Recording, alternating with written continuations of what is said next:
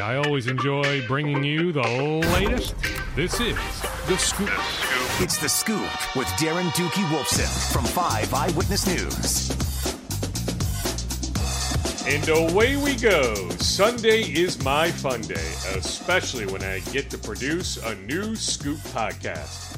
This is Scoop Podcast episode 352 on this Sunday morning, the 30th of May. The year is 2021. I hope you're having a wonderful holiday weekend. If by chance you don't get to this podcast until, say, Tuesday, which is what, June 1st, Wednesday, June 2nd, that's okay. I think the information, especially the interviews, will still be plenty pertinent. Let me empty out my figurative notebook before we get to Ben Johnson, Gophers men's basketball coach. In no particular order, let me begin with the Vikings. So the Vikings get back to work on Tuesday. Mike Zimmer gave the team Thursday through Monday off with the holiday weekend. Really, you know, Thursday was supposed to be a pretty heavy get work done day, but Zimmer said after the Wednesday workout, after that day, that first media access we had for OTA, Zim said, Hey, hit the road, go enjoy the holiday weekend. I'll see you again on Tuesday. We will get media access again on Wednesday. When we are there on Wednesday, I don't expect to see Danielle Hunter. Danielle Hunter is not showing up for the voluntary portion of this offseason. Where it will get interesting is the mandatory minicamp in mid June. We're about two weeks out from the mandatory minicamp. If Hunter is not at the minicamp, the Vikings can find him. I have said for a long time, I'll continue to reiterate Danielle Hunter is not a me, me, me type guy. He doesn't enjoy the spotlight. Is he comfortable being in the spotlight if he skips minicamp, the mandatory minicamp, and thus has to pay those fines? Somebody with decent knowledge suggested to me that he believes Danielle will be here for minicamp. I guess we'll wait and see. He still needs a raise. The Vikings know they need to give him a raise. So that is the headline of that situation. One we will continue to monitor. Clearly, there have been discussions. Rob Brzezinski of the Vikings with Danielle Hunter's representation. Speaking of Rob Brzezinski, he also knows he has to work on extensions for Brian O'Neill, right tackle, and safety Harrison Smith. Look for those talks to pick up in the coming weeks. They'll probably start at some point in June. You know, everybody will take some time off in July, post July 4th. Then, if need be, they can pick up those talks right before training camp begins in late July. We know the Vikings made an offer to free agent cornerback Bashaud Breeland. I'm led to believe it was a one year offer. I don't know if it was for exactly the minimum, the vet minimum, or slightly above, but clearly it wasn't for enough money. But we'll continue to track Breeland's situation. As long as he is out there, you can imagine that the Vikings will maintain some sort of dialogue with his camp. Transitioning to the Wilds, we all thought after the way the Wild played in games five and six that the momentum was on their side, that they would find a way to win game seven, that Vegas was the last team to blow a 3 1 series lead. That happened two years ago against San Jose. I think a lot of us, maybe not all of us, but a lot of us thought, hey, the Wilds will find a way. They will win on Friday night, but they got their butts kicked. It's hard not to wonder if that game changes in some fashion. If Jonas Brodin doesn't go down early in the first period with that injury, did not return the rest of the game. But regardless, Vegas wins. They move on with a six to two win. So instead of the Wild playing here Sunday night in Denver against the Avalanche, game one second round, they now prepare for an interesting offseason. The elephant in the room is Zach Parise. Heck, it's hard not to wonder would the series be different if Zach Parise was in the lineup games one, two, and three? He played well in those final four games of the series. Yes, he would welcome a change of scenery, but how do the Wild get to that point? The contract is pretty much untradeable. Four years left in his contract. He's 36 years old. Nobody is taking on that contract unless the Wild are taking back more money. But realistically speaking, the Zach Parise contract is unmovable. Would the Wild buy him out? They would take some significant salary cap hits. I think in an ideal world, that's what happens. That Parise gets a buyout. He can go get a fresh start elsewhere. His guy Lou running the Islanders would probably welcome him on, you know, a minimum type contract, or somebody would. Inevitably, he would find a job. In an ideal world, that's what happens. Whether Bill Guerin is on that same page remains to be seen. But I can tell you from the Parise side, he is hoping for a buyout. He is hoping to be elsewhere. I caught up with Nate Prosser, Elk River native, former Wild defenseman, the other day. We reminisced, went down memory lane. He was on that 2014 Wild team that won that game seven in Colorado. So I caught up with him on Friday morning, and we ended up talking a lot of game seven memories.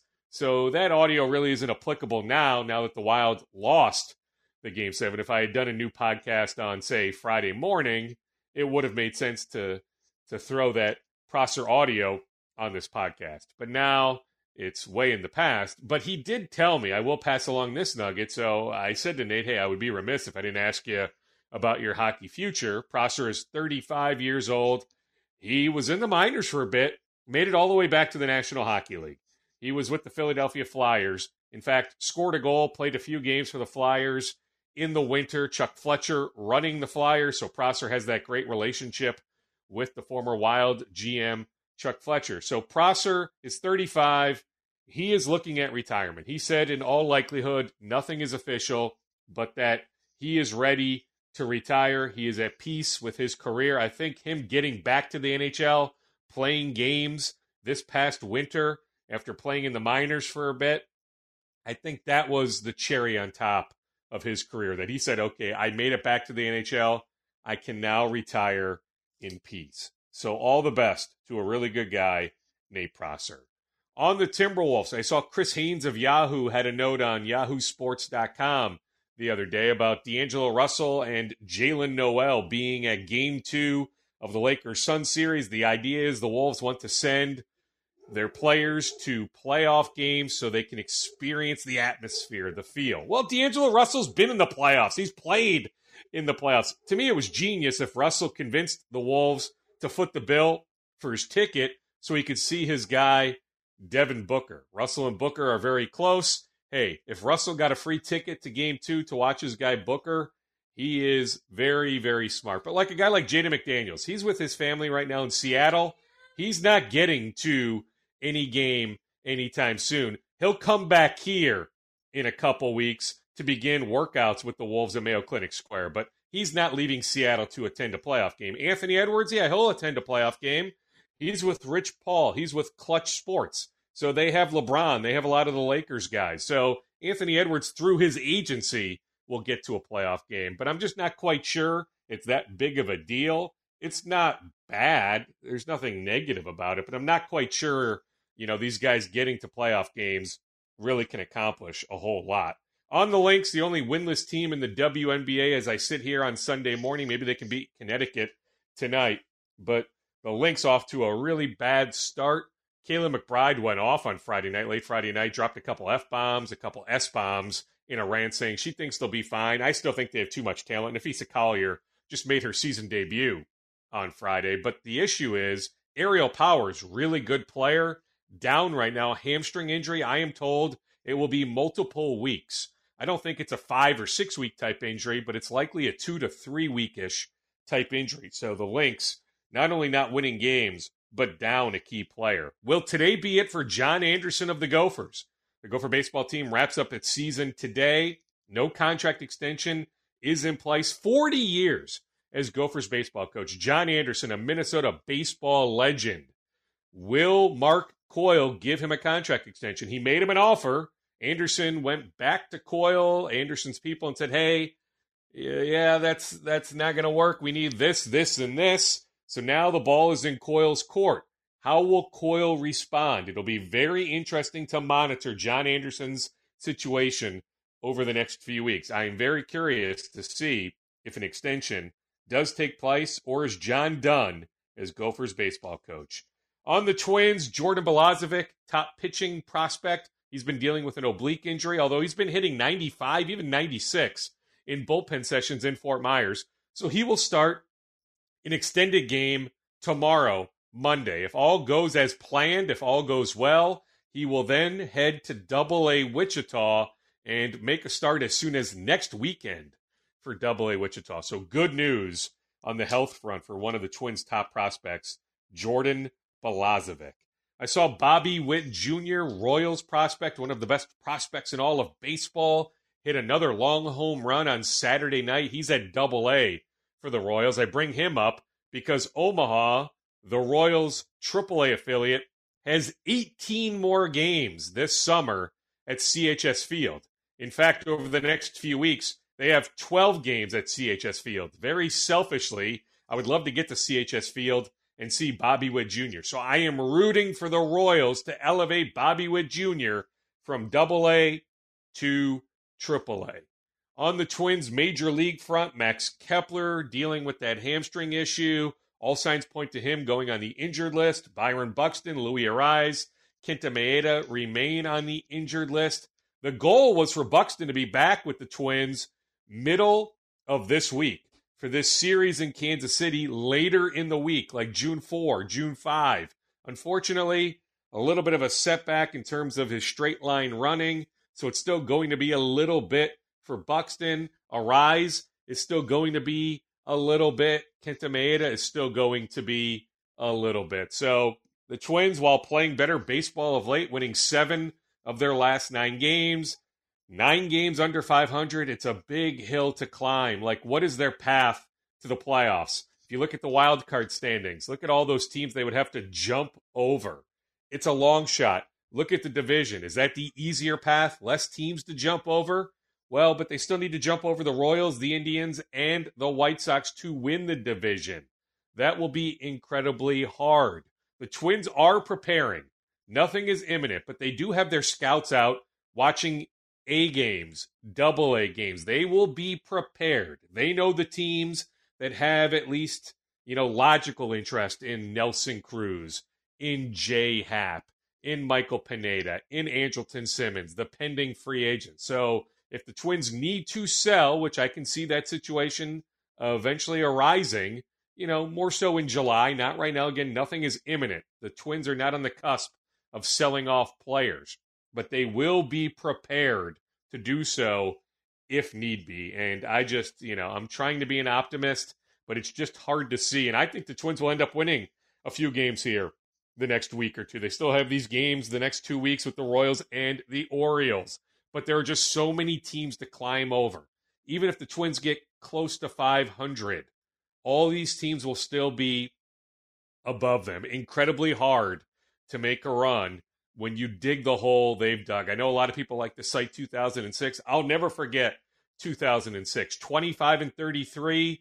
They then finished the season 71 and 33 to make the playoffs. But that's a mirage. More often than not, when you dig a hole like this, eight, nine games under 500 in late May, you just don't rebound. So just unfortunate for the Twins. All right, let's get to some interviews. Gophers men's basketball. Things are about to ramp up here as the calendar flips to June. June 14th, Ben Johnson and his staff can start working with players. They will welcome recruits onto campus for unofficial visits. You think about, you know, Demarion Watson of Totino Grace, Cam Heide of Wayzata, all these great players in the classes of 2022 and 2023. A lot of those guys will be on campus here in the next week or two for unofficial visits. So recruiting is picking up, on court activity is picking up. Lots of good stuff happening with the Gophers men's basketball team. They are still after multiple front court players. Kevin Samuel, the TCU transfer, very much on their radar. He just entered the portal the other day. Steph Mitchell, the Shakopee native, the Boston College transfer. The Gophers want him badly. He's testing the NBA waters. In all likelihood, he'll end up playing another year of college. The Gophers want that to be for them.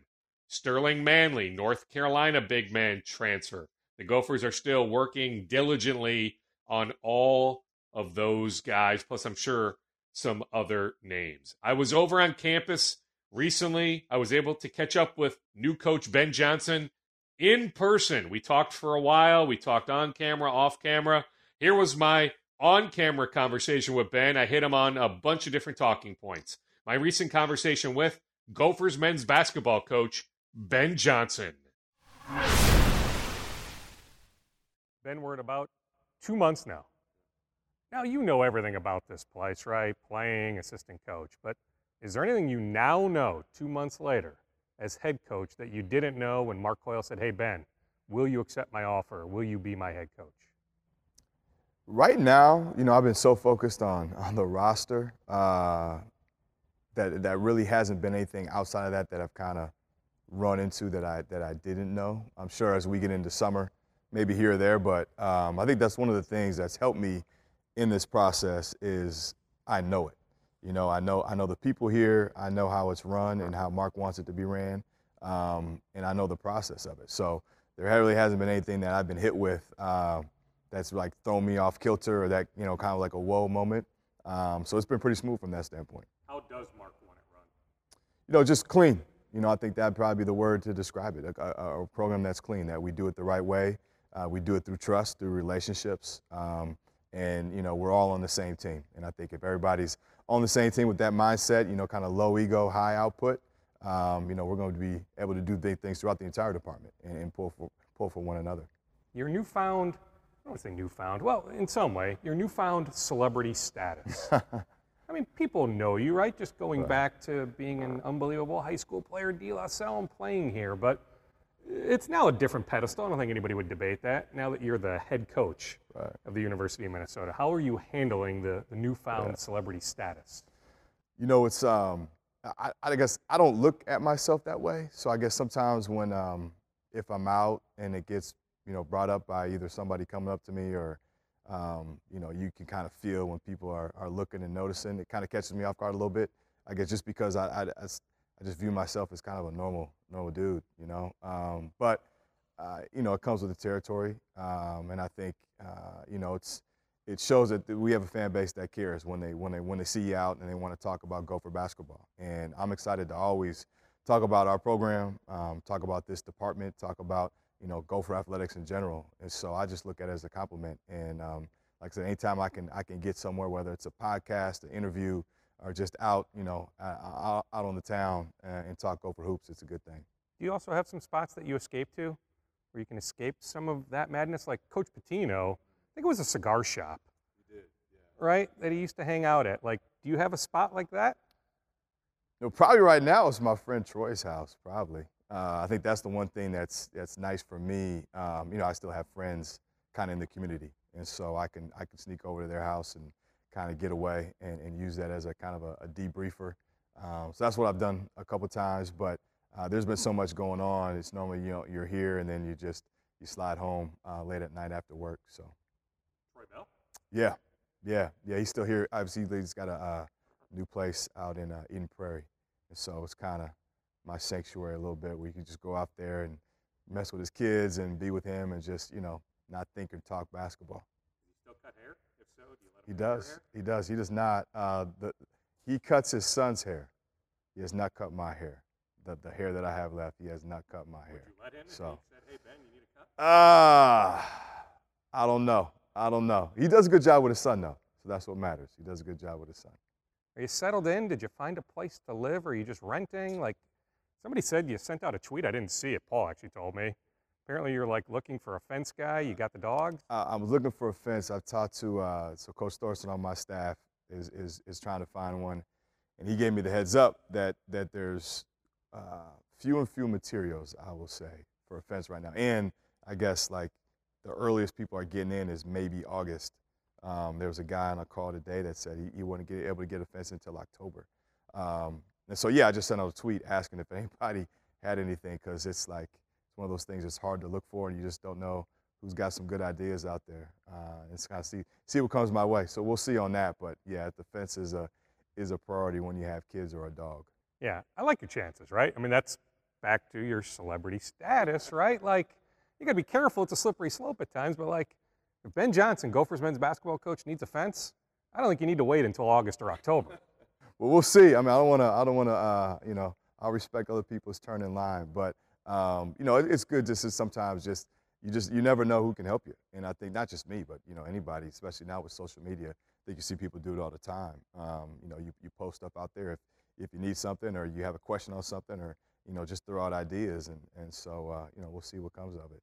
Big dogs then? I mean, are they are they just got one dog. therapeutic in, in many ways? Yeah, no, they are. They are. Um, you know, I think uh, I don't have kids, but I'm assuming it's like kids when you come home, um, they don't necessarily care uh, how your workday went, good or bad. You know, they're not gonna. He's not gonna sit there and talk about either the good or bad practice or the good or bad game. Um, and, he, and, he's excited every time I, I, come to the door.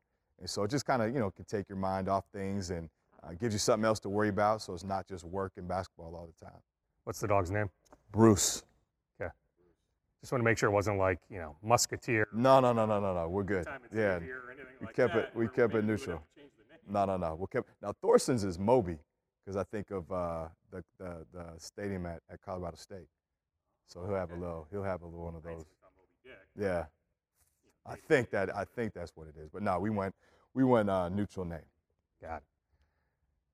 Team wise, like what can you do right now? Are guys able to get in here? Can you work with them yet? Or is that June? Like just what's the calendar look like right now? So that'll start in June, and right now we're aiming for I believe June 14th to get going with individual skill work, and then we'll have um, you know uh, a certain amount of hours we can do full team practice, and we'll do that for eight weeks. So uh, you know right now our guys are, are away, they're at home, and they'll start trickling back here beginning of June, and then we'll get going uh, June 14th.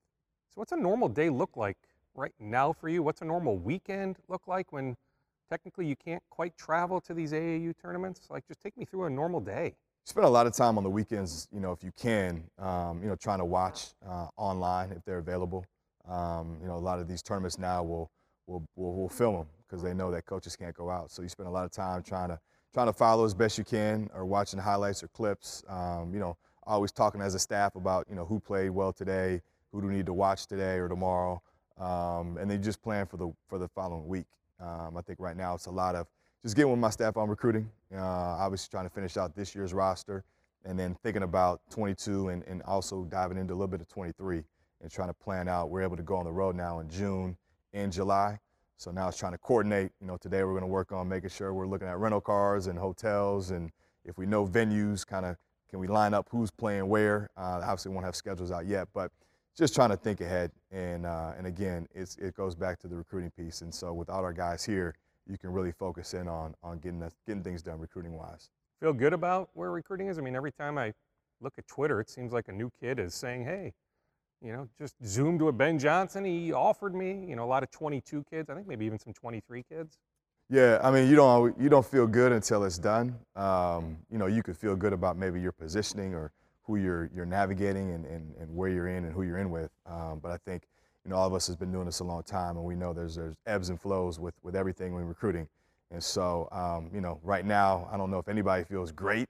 Um, I think you feel good with the work you're putting in and kind of the progress you're making in developing relationships and trying to connect. It's going to really help now that when we can get everybody on campus starting June 1st.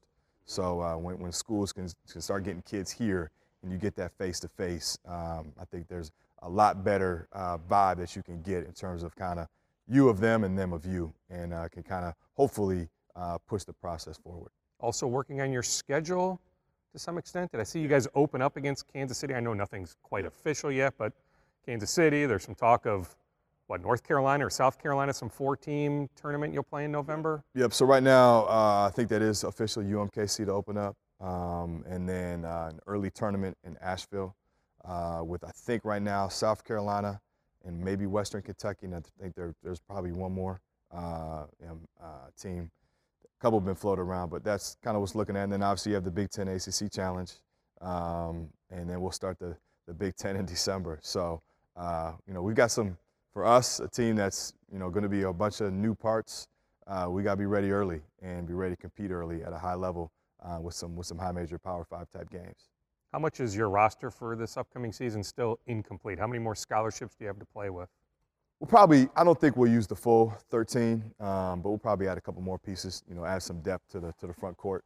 Um, so we're looking to do that. And I think now you're seeing as finals start to end and as kind of the draft process for some of these guys becomes clearer, I think you'll see more and more decisions being made uh, here in the next week and two weeks. Uh, so, you know, hopefully we can, we can add a couple more pieces to what we already have. Do you feel good about, again, it's not over until it's over, but do you feel good about your standing with, with some of those big men that are still out there? Yeah, no, I do, I do, and um, you know, hopefully we'll hear hear some good news here sooner than later. Um, but I do, I think we're in a good position with a couple guys uh, that fit what we're doing. I think that was the biggest thing. Is uh, you know, I really like what we've done with our roster up to this point. and when you get to that ninth inning, you don't want to drop off. You want to keep continue the momentum, continue to kind of mold it the way you've been doing it. And so we've been patient, uh, but we've had some good talks with kids, and I think we're we're in a good position to, to, to add depth to that front court. Stylistically, is there a certain type of big man you're looking for? You know, uh, ideally, you know, if you can, I think every coach would say, you know, offensively, you can find a guy that's super skilled that can shoot it and stretch the floor, that changes everything. Uh, but you know, you're always looking for the intangibles. You know, great hands, good feet, good feel, uh, play hard. Can they defend the position? Uh, can they guard pick and roll? Uh, how well do they move? Um, so all those things you're kind of trying to evaluate on film uh, through phone calls. Um, and you know, I think in the Big Ten, obviously, just the, the physicality piece is important. You know, can you defend the position? Uh, do you have a physical presence to you? And so we'll look to, to address that type of stuff. Let's talk about some guys that you added. I mean, I suppose you're incredibly grateful to, to Jamison Battle. He kind of started the process. You guys have that De La Salle bond. Yeah, no, Jamison, uh, you know, for sure, grateful. Um, you know, he was the guy who bought in uh, right away and um, didn't really have any any hesitancy. Um, a guy that uh, you know I have a ton of faith in, and, and couldn't be more excited to get him here. Um, you know, I think the all-around student athlete that he is is, is what we're about, um, and a guy that has proven at you know at the Division One level that he can be productive. You look at his numbers, the ability to shoot the basketball. He's he's competitive by nature. Um, you know, he believes in this program. Uh, believes in me and our staff, um, and he's a willing lurk, uh, worker. So, you know, extremely excited and looking forward to, to getting him here in June and, and really getting down to work. Since he has a little bit of a chip on his shoulder, I mean, flew under the radar, right? At D, he's playing with Tyrell, right? D1 Minnesota, he's playing with Zeke Nnaji, Matthew Hurt. But yeah, I mean, his production at GW, pretty darn good. Yeah, that was really good. I mean, uh, he, he's close to an elite shooter. Uh, and, and, so that's the goal is like, you know, can you be one of the best, if not the best, uh, you know, shooter in the Big Ten? Um, I think his numbers prove it that, that he's got that ability. Um, and now it's just at this next level. It's getting a little bit quicker with your shot, you know, being able to get open. Um, but I think, you know, the ability to space the floor um, and, and, from deep, I mean, he can shoot it from NBA range, um, is huge to any offense. Um, so he's going to bring a lot to our team.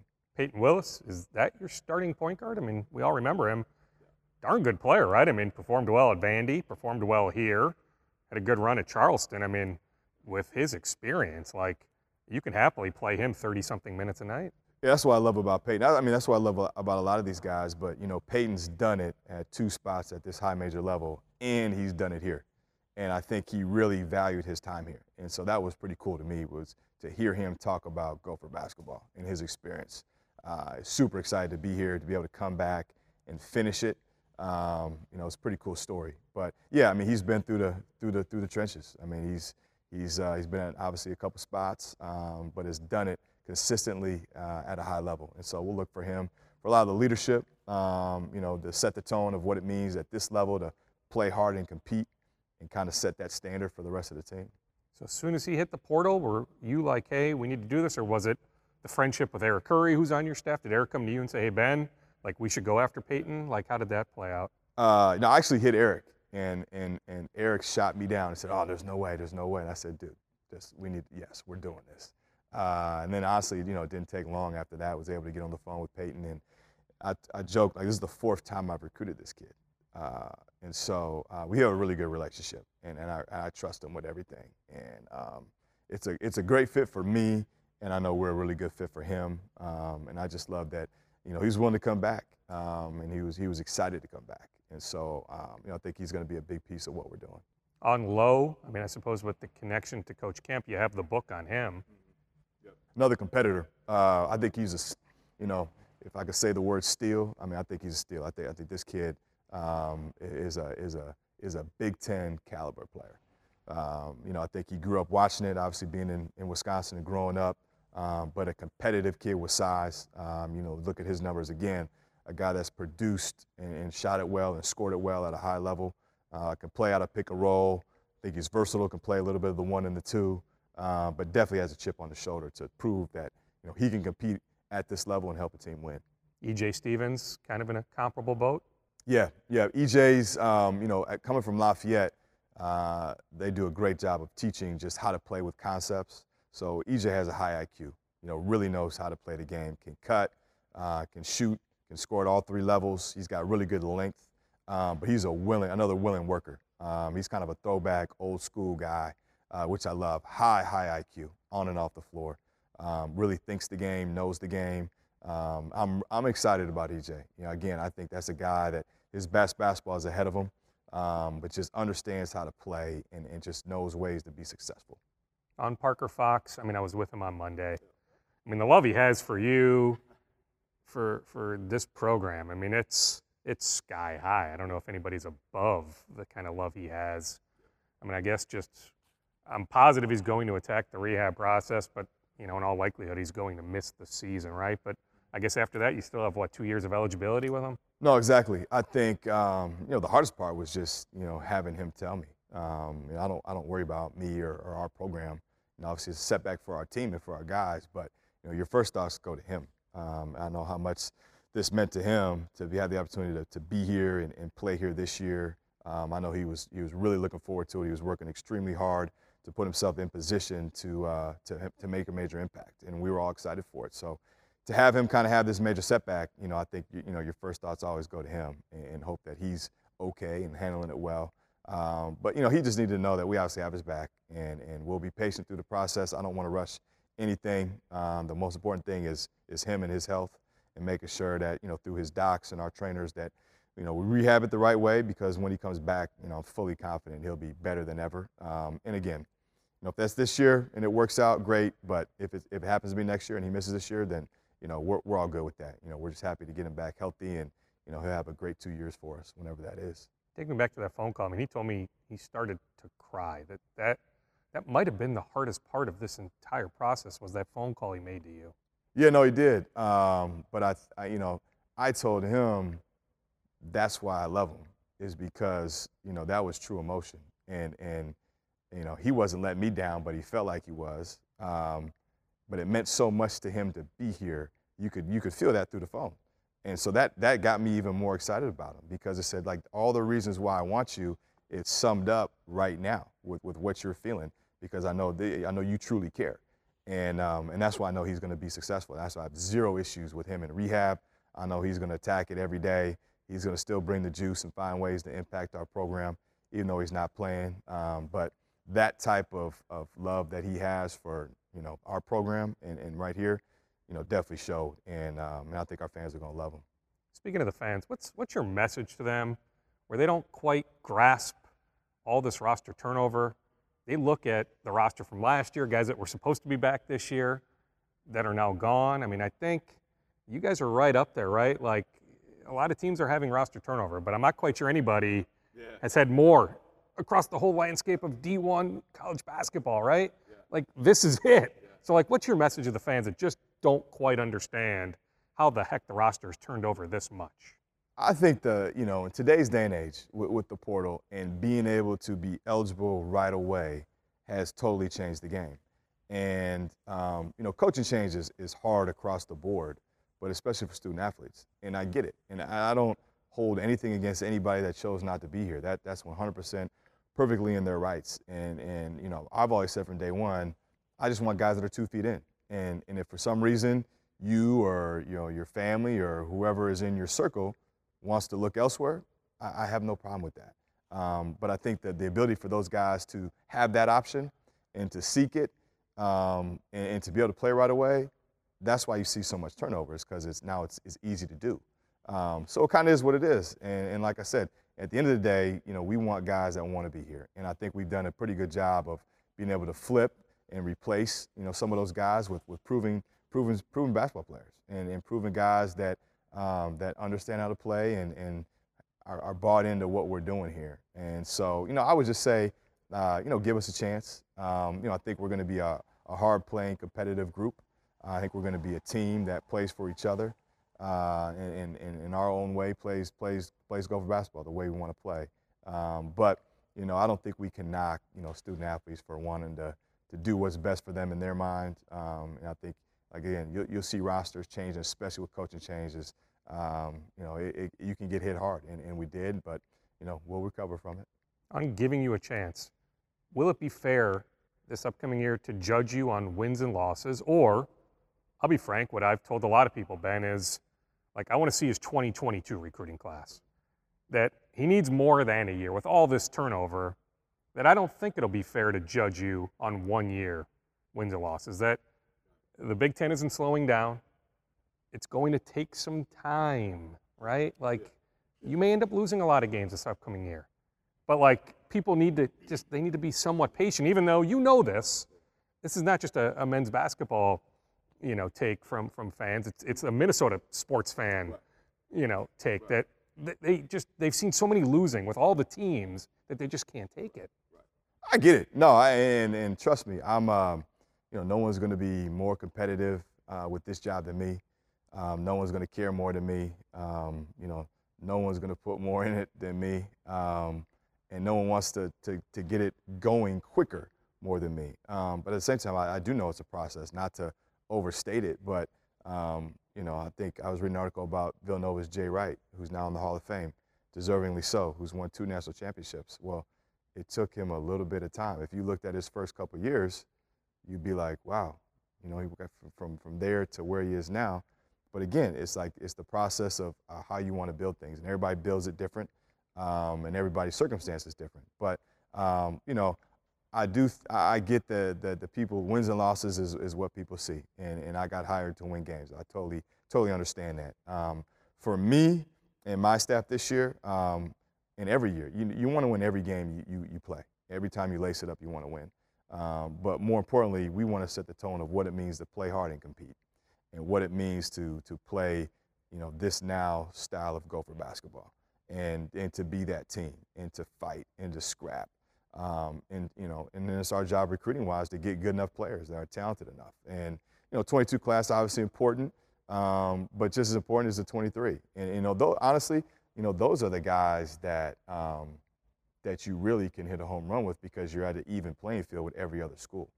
You know, 22s, we're going to still do our work, and, and we've uh, my staff's done a great job, but you're still coming in late. Mm-hmm. You know, you're still you're still getting to know guys. And the most you'll do if a kid decides in the fall is maybe six months. So that's hard, you know. Um, but, you know, for sure, every class matters. And I think in order to sustain it, you can't have the drop offs in that recruiting class. So we want to attack 22s, but we also want to attack 23s, 24s, 25s, 26s, because when you can start stacking those classes and there's not that drop off, you get a little bit better with each class or you sustain it, then that's when you're able to, to make some noise and, and be a consistent team in our league hit you with one more. Is, is the feedback still coming in from so many influential former players, the J.B. Bickerstaffs and the Kevin McHale's and the Jim Petersens and the, the Ryan Saunders? I mean, you know, whenever you need something, you know, you can easily lean on them. Yeah, I think that's the I think that's the cool part is that um, you know those guys weren't just a one phone call hit, um, and that's what's special, and that's what's going to be special about you know this family is that you know if you have a question, you can you can call Ryan. You know, I can call JB. I can call Kevin. You know, Michael Thompson's been great. You know, talk to former players like you know Jordan Murphy, uh, asking how things are going. Austin Hollins, you know, asking how things are going. Uh, Mo Walker, um, you know, all that stuff is going to be an ongoing, continuous thing. I think part of it is because I am them. You know, I'm the head coach here, but I'm also a former player, and so the relationship is different and the connection is different. And that's why when we say family, it is truly that because not only am I the coach, but I am also an alumnus. I'm, I'm a former player. Um, and so we have a lot in common. But you know, we'll continue those relationships, and hopefully those guys will all be a, be a part of, of kind of what we're doing here, and we'll help this program grow. Coach Pitino still a resource? I mean, you mentioned early on he was helping you with your transition. Do you still keep in touch with him? Yeah, no, we've still talked. Um, you know, obviously we're kind of in similar positions where you're trying to build your roster, so we've talked about that, and you know, he obviously knows this place extremely well, so he's you know curious and, and hopes things go well and asks how things are doing. Um, you know, we'll, we'll, see where it goes. But no, he's been he's been great, and um, you know, it's always good for for a first time head coach like myself to be able to pick up the phone call and call people who've done it before. Um, you know, I'm not a guy that thinks I have all the answers by any means. Um, I like to steal a lot of stuff from other people, especially people that I respect and, and that have done it the right way and have had success. So uh, I'd be foolish not to try to lean on every single resource I have um, especially early on in my career. Who are some of the other guys you lean on then? I mean, Coach Steele. I mean, I don't know. What's what's that list? Yeah, no, I've talked to Coach Steele, uh, Ben Jacobson, leaned on him a lot. Um, I've connected with a couple first-time head coaches that are going through it just because we're kind of dealing with the same thing, just to make sure, hey, are you going through this too, or hey, how did you handle the situation? Um, and then there's some veteran, you know, uh, other coaches that I've been fortunate to talk to. Guys in our league have been great, from you know Steve Pikiell to Juwan Howard to Matt Painter to Tom Izzo. Uh, those guys have always, you know, really been great. You know, Micah Shrewsberry, who's at Penn State, we've talked because we're, we're going through the same thing.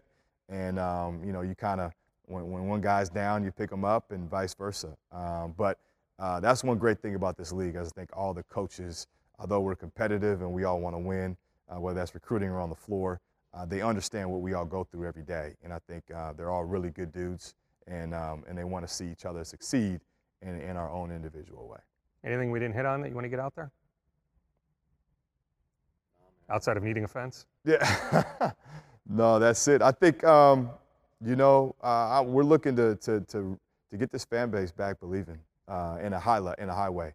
And, and I think um, our guys, I know, are going to feed off of it. We're going to do everything we can to, to make uh, the barn fun again, um, whether that's, you know, stuff we need to do uh, that's not basketball related to make it an environment where you want to bring your family or, you know, you want to spend a – a weekday or a weekend uh, and spend your hard-earned money. We want to make that a place that you know almost feels like a party and has good basketball. Um, so you know, I just think uh, for our fan base, appreciate the support that they've been giving us so far. Um, you know, we're building this thing, so build with us, um, and let's get Williams Arena back to, to what I know it can be. Love talking to Ben, very personable. I hope he wins games. I don't see the path to winning a lot of games this first season.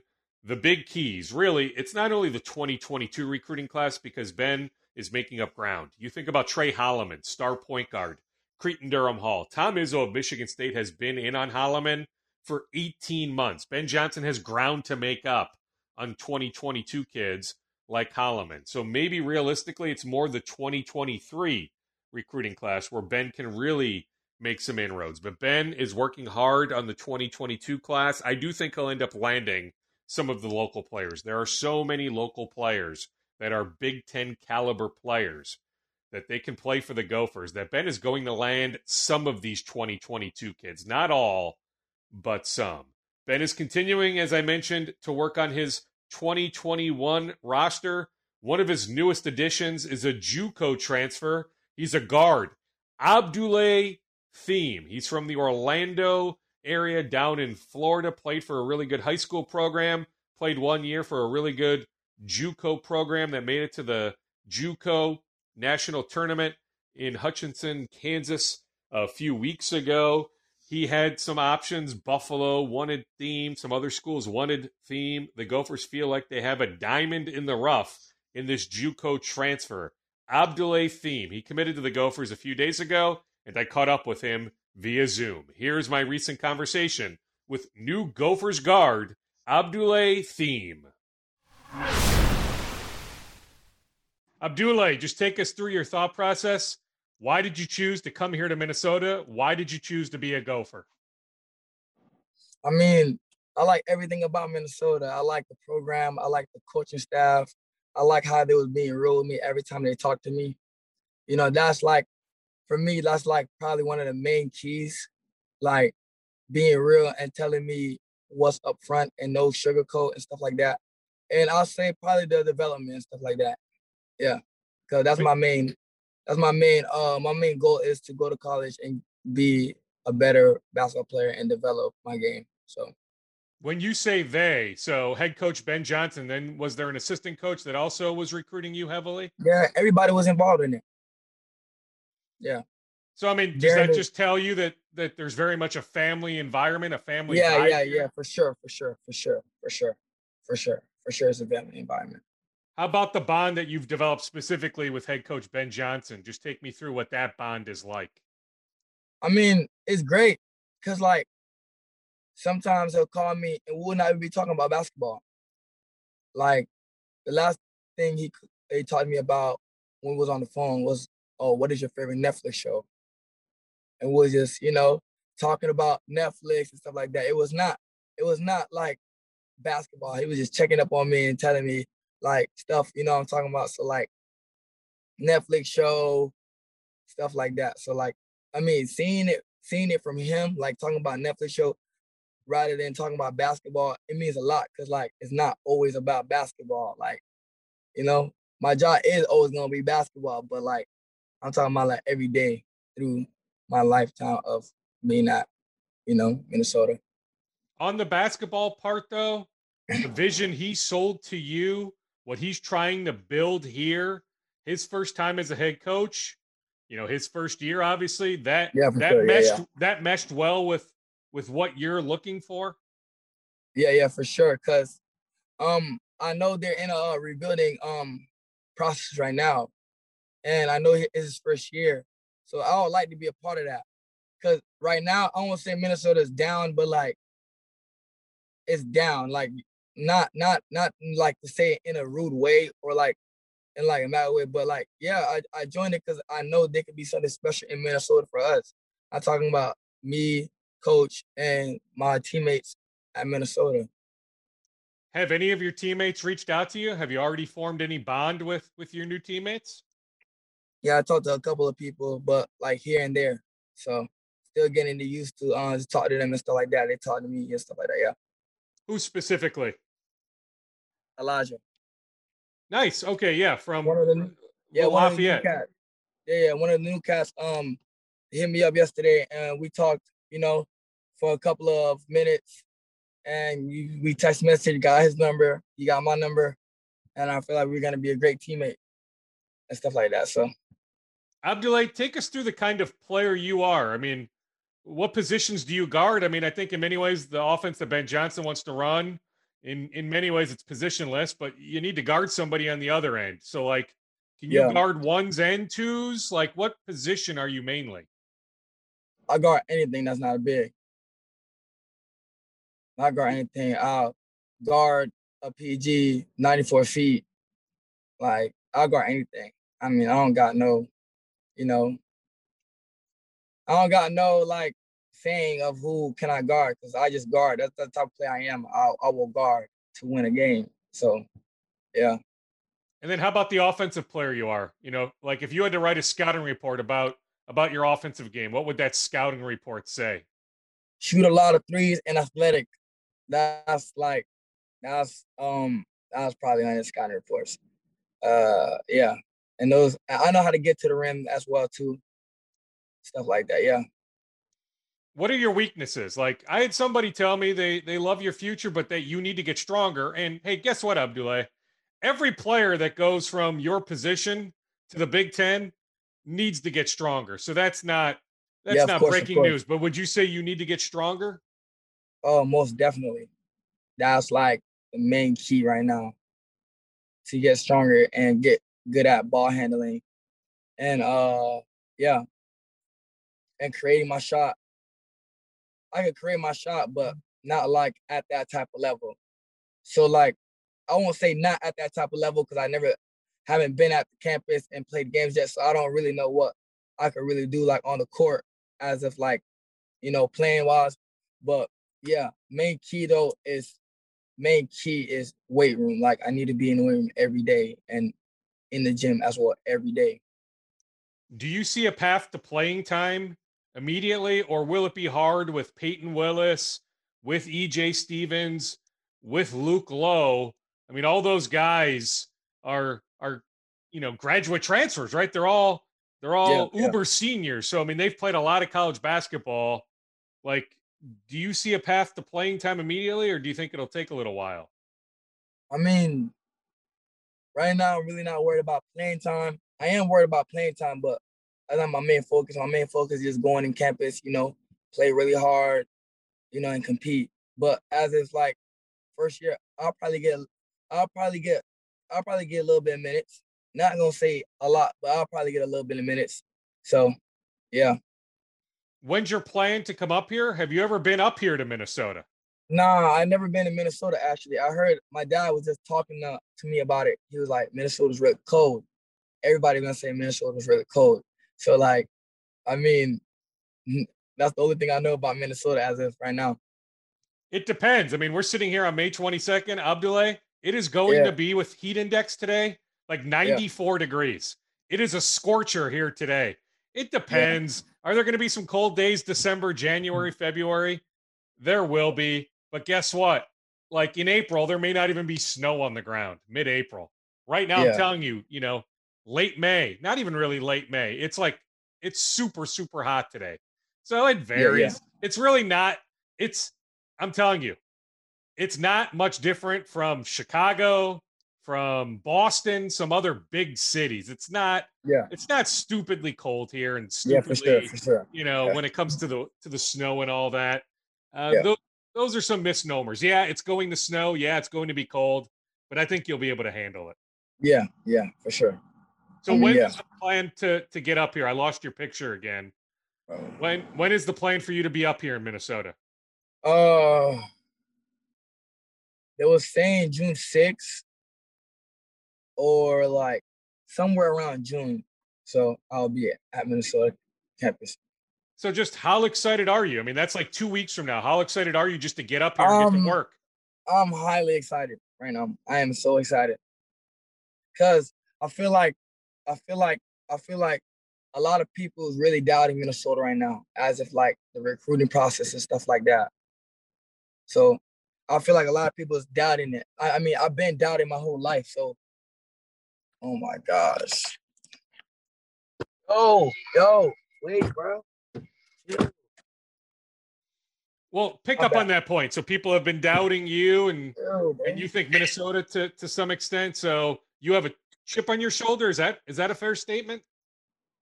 Oh yeah, a hundred percent. I got a chip on my shoulder. Dang, I'm trying to fix this. Free. So I got brothers in junk. Like, all right, all right. So uh, you can you can give me the answer again. I'll just read. Well, just how much how much of a chip is on your shoulder? Oh, a lot. I mean, technically, I've been doubted like my whole life almost. So like, I had to overcome and be a dog. So you know, but like as of as of that though, like so many people have doubted Minnesota. Like I'm reading comments, all all that. I heard I seen the um the thing that they dropped about the recruiting thing of Minnesota's percentage. See the comments. Oh, Minnesota is going rock bottom. Minnesota this, Minnesota that, Minnesota. I really don't care what they think, but we just gonna have to show them because like they just think like Minnesota's just gonna be you know trash or something. I don't I don't really care. We just gonna have to come in and just show them. Who was the toughest school to say no to? So you had a few offers. Who was the toughest one to say no to? I'll say Buffalo, uh, and Wichita. So who did it Uh, come down to? So it came down to Minnesota, Buffalo, Wichita. Were those your main three? Not yet. I had um, I had you uh University of Louisiana too. Yeah. So I had like other schools calling me, but not to re- not to offer me right now for like my second year JUCO. So yeah, but like the hardest one was probably Buffalo because the coach, Jim Whitesell, called me every day, every day. FaceTime calls me every day. Uh, assistant called me every day. All that like, Minna, uh, Buffalo is a great like, is a great, is a great, is a great school. So like, he was probably like the hardest person. Like I had to talk to him, tell him. I had to talk to him and tell him. So like, and he was like, he understand me and everything. He just told me when you go out there, just work. You know, he said when you need something, just call me. Like, like that means a lot to me and coming from him. So yeah. I'll leave you with this. Just what's your excitement level then to to start playing in the Big Ten, to leave JUCO, to get to high major Division One basketball? Because it sounds like some schools wanted you to play another year at JUCO, but now you're done with JUCO. You're entering big time college basketball now. Just you know, uh, big smile on your face. Man, I called coach, told him I'm committing, coming. I was excited. He was excited. I, I just want to play at the highest level possible. Like, I know levels don't matter to me though, but like, you know, obviously, like committing in Minnesota is a high level. I'm excited for that. I'm excited to compete and like, you know, go against future NBA players, you know, every day on the court. in practice as well. So I'm just ready for. I'm excited. It's a challenge to myself, so I'm gonna take the challenge and work. I love his positivity. I love his attitude. I love his honesty. I do think with all the guards the Gophers have, EJ Stephens, Luke Loewe, Payton Willis, that it'll be tough. Jamison Battle can play some too. That there won't be an immediate path to playing time for Thiam, but with Willis, Loewe, Stephens as grad transfers, they will only be here for a year. So the path to playing time for Thiam will be a couple years down the road. But hey, it was his only Big Ten offer. Why not jump all over it? There were some other big programs that had interest, but they wanted him to play another year of JUCO. He was ready to make the leap to big time Division One college basketball. So he said, "Hey, I'm not playing another year of JUCO. Minnesota is a great option. I will jump all over that Minnesota offer." Lindsay Whalen and the Gophers women's basketball team tried hard initially on Maya Nnaji, that Zeke Nnaji's younger sister. She is a junior. She is a star in the 2022 recruiting class. ESPN.com has her top 10, one of the 10 best recruits in the country. She recently committed to Arizona. That's where Zeke went. So Maya, her family, they have the book on Tucson. They have the book on the Arizona basketball programs. Heck, Arizona just played for a national championship. So it's a big time national program. Where I'll give Maya credit, she eliminated the Gophers early. So Maya had 30 something offers. Pretty much everybody in the country wanted her. The Gophers tried. Lindsay Whalen had a Zoom call a while back with Maya. Uh, the two sides just didn't vibe. Maya, her family, Whalen, there were just some things. It just it didn't mesh. So I'm glad that she didn't, you know, play the game, right? Where I'll keep the Gophers in my final seven, right? because for for PR reasons. I'll give her credit for eliminating the Gophers. She knew she wasn't going to be a Gopher. I'll give her credit for eliminating the Gophers a long time ago. I was at Maya's house recently. We talked outside. I caught up with her about her commitment to the University of Arizona. Here is my recent conversation with University of Arizona commit Hopkins basketball star Maya Nnaji. Maya, why Arizona? Um, there were so many reasons why. Um, the first thing being um, the medical school and the ability to go to pre med and then start medical school and do it in seven years and also do it while playing in the WNBA. So that's like a huge, huge thing for me because I want to like save time, do it efficiently, and get it done as soon as possible so I can be a doctor. Um, so that was big. Um, and then also like the playing style, it really just fit me. The the player development was really good as well. I saw like she was recruiting me in eighth grade, so I saw how she, how Coach Adia um, built that program from the ground up, and how she worked every day with players that weren't that good and turned them into average, and then turned them to great, and then brought them to a Final Four. So that was like really insane to watch, and it just really speaks volume to her player development and how hard she pushes her kids and how great of a coach she is. So that was also a big thing. I also love their fan base. They're super supportive and they have great fans. They always pack the pack the arena and they don't have any like professional teams around near Tucson, so the they're all there for University of Arizona. So that was a huge thing as well. And then I would say nutritionally, um, I'm vegan. My family's vegan. We're plant based, so they had the best resources to, uh, for me to be able to do that in college as well. And then my brother went there, so I knew the community. I knew what I was going to get going into it. Even though I wasn't able to take any visits recently, I felt comfortable making the decision because it was familiar. So, yeah. I mean, Maya, everything you just laid out, maybe the way I should have framed the question was, why not Arizona, right? like it literally checked every box, yeah, right? they checked the most boxes. They did a great job recruiting me.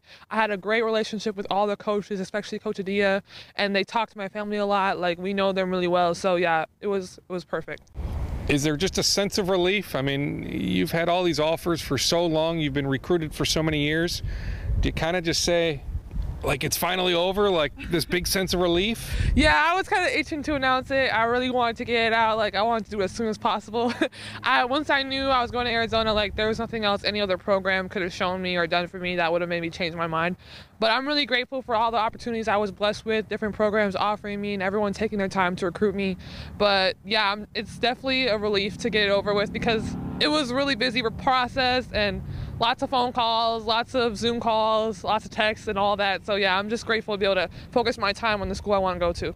When did you know? When did it hit you and you said, okay, it is going to be Arizona? Um, like last week before the shutdown, we did a Zoom call with Arizona, and we log into the call, and like there's probably like 20 something people on the call, like all Arizona people. Like the president was there, and I was just like, wow, they really, really want me, and like I feel really important, and they're all taking their time to support me and to recruit me, and so I just felt like this was a signed deal, like this was done.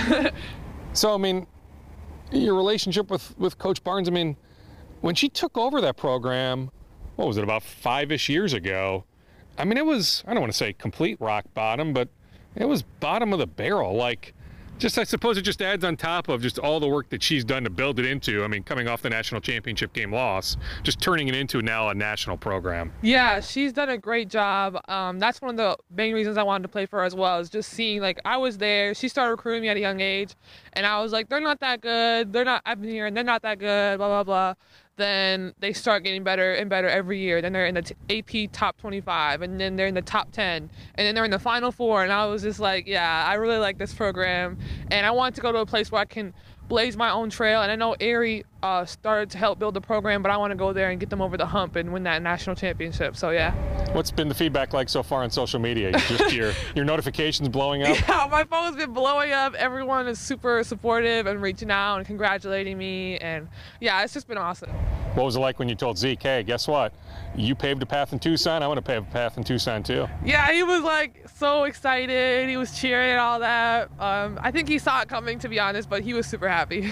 so, I mean, how many times have you been down there, right? I mean, pre-COVID, you probably had a chance to go down there, right? So, like, you know everything about Tucson, right? Yeah, I've been there many times. I got to see my brother uh, play there in the preseason games. I went on visits and I went on visits with my brother as well. So yeah, I'm really familiar with the community, with the area. So yeah, it just felt like a home away from home.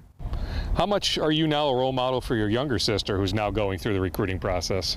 Yeah, I, everything I do, I just want to make sure I'm making her proud, making her inspired. And I want her to look up to me and see a great example. So, yeah, if I work hard, then I know she's going to want to work hard too. So, that's definitely a big thing. I'm always conscious of how I, I'm around her so she can um, follow in my footsteps as, as well. So, yeah. Speaking of working hard, what's what's the emphasis this spring and summer? You playing your last year of AAU, so as you're playing AAU, what are what are some things you're working on? Um, yeah, this summer I'm really, really excited for the summer because I'm gonna be training with lots of different trainers. I'm gonna go to Vegas and train with some guys who train NBA and WNBA players, and then I'll go to Los Angeles as well. So I'm really excited. It's gonna be a lot of hard work, but I'm super looking forward to it. And I know like I need to expand my game, my range, just get it more consistent, my ball handling as well. Like I want to be like an all-around threat defensively and offensively. I want to get stronger and more explosive. And I know this summer is really to change a lot for me. So yeah. What position do you do you project to at the next level? I mean, are we talking like expanding your, your range? I mean, is that like kind of the stretch four position, or do you feel comfortable guarding threes or even fives? Yeah, yeah. Um, on defense, I want to be able to guard like one through five, especially three through five though. And offensively, Coach Adia was saying like as we expand my game more, she wants me in like the three, four position. And if I have a mismatch, she wants me in the post. So it really depends on who guards me. I want to become like a matchup nightmare, you know. So yeah. Have you had any correspondence with Paige and just seeing all the success Paige had in her first year at UConn? Yeah, um, she reached out to me before I committed, and she was just telling me how proud of me, uh, how proud she was of me, and how excited she was to hear where I was going. And she used to like try and tell me to come to UConn and all that because she wanted me to come play with her again. um, but yeah, I would always congratulate her all the awards she won. She did phenomenal, and she's really inspiring to me as well because I just seen like someone I know, someone I played around with and practicing all the time. I see her go out there and dominate kids that are three, four years older than her, and it's like I can do that too if I just work as hard, if I'm as focused, as dedicated. So yeah, she's a huge role model, and I'm really proud of her as well. On that idea, not necessarily UConn, but like, who was it hard to say no to? Um, I feel like uh, Maryland did a great job recruiting me. Uh, Stanford, they're like in crazy great academics, so that was hard to turn down. Um, Illinois was really hard in recruiting me as well. Like they came at me and they were they built a really good relationship with me as well. Um, UCLA did a great job recruiting me as well. So yeah, lots of the schools in my top 13 really came hard after me, and it was kind of unfortunate to like part ways, but I was really grateful for their time and all the efforts they gave me. So yeah. Let's circle back a few weeks. The way your season ended at Hopkins, how much does that motivate you heading into your senior year? Yeah, um, it's never gonna happen again. So that's like the huge motivating factor is for me to never let that happen again. And I just feel like a lot of the loss can fall, uh, a lot of the blame can fall on my shoulders for how I performed. And so I want to like go in the gym and just become more dominant. I want to work even harder. It motivates me to just come in next season with a chip on my shoulder. And every workout I, I enter the gym, every time I have a chip on my shoulder and I want to work hard and outwork everyone so that next year the game's not even close. Next year we're not even like worried about trying to get a last second bucket to win the game because we're going to be up because I'm going to lead my team and I want my team to step up and lead with me. We're going to go to that championship game and we're going to win it. And so that's that's huge motivation for me. I want to end my my senior year on a high note. Why are you taking so much blame? I mean, it is the ultimate team sport, right? Like it's not all you. And oh, by the way, Chaska's pretty good too. Yeah, I know. My teammates they stepped up. Nunu had a great first half. Taylor was playing hard the whole game. Amaya was playing hard as well. I just felt like the thing we were missing was um, me. I wasn't I wasn't getting going in the first half. Um, I didn't play good defense. I got in foul trouble, and I gotta be a better leader. I gotta be like a like I gotta have the first step. My teammates want to follow that as well. Like I want to set the tone, and I didn't set the tone, and so we ended up losing. So I feel like if I would have performed as great as I know I could have, we would have won the game. So. Anything else you want to hit us with? Anything we didn't hit on as, as we tell your story here of, of, I mean, it's been a long high school career and now we know what the next chapter will entail. Yeah, yeah, that's pretty much it. I'm just really excited. I can't wait to go to Arizona and start my college career after after my senior year. Maya Nnaji, gift of gab. Like I remember when I was a junior in high school, I was lucky if I was able to string together like five or six words. She is so well spoken. Her future is so bright. I have no doubt that one day she will be a very successful doctor, but I also think she's good enough to have a career, a lengthy career in the WNBA. The University of Arizona is getting a big timer in Maya Nnaji. All right, we are done on this Sunday morning, the 30th of May. The year is 2021. Always appreciate you listening. This has been Scoop Podcast episode 352, going on now five plus years strong. Stay safe, stay sane.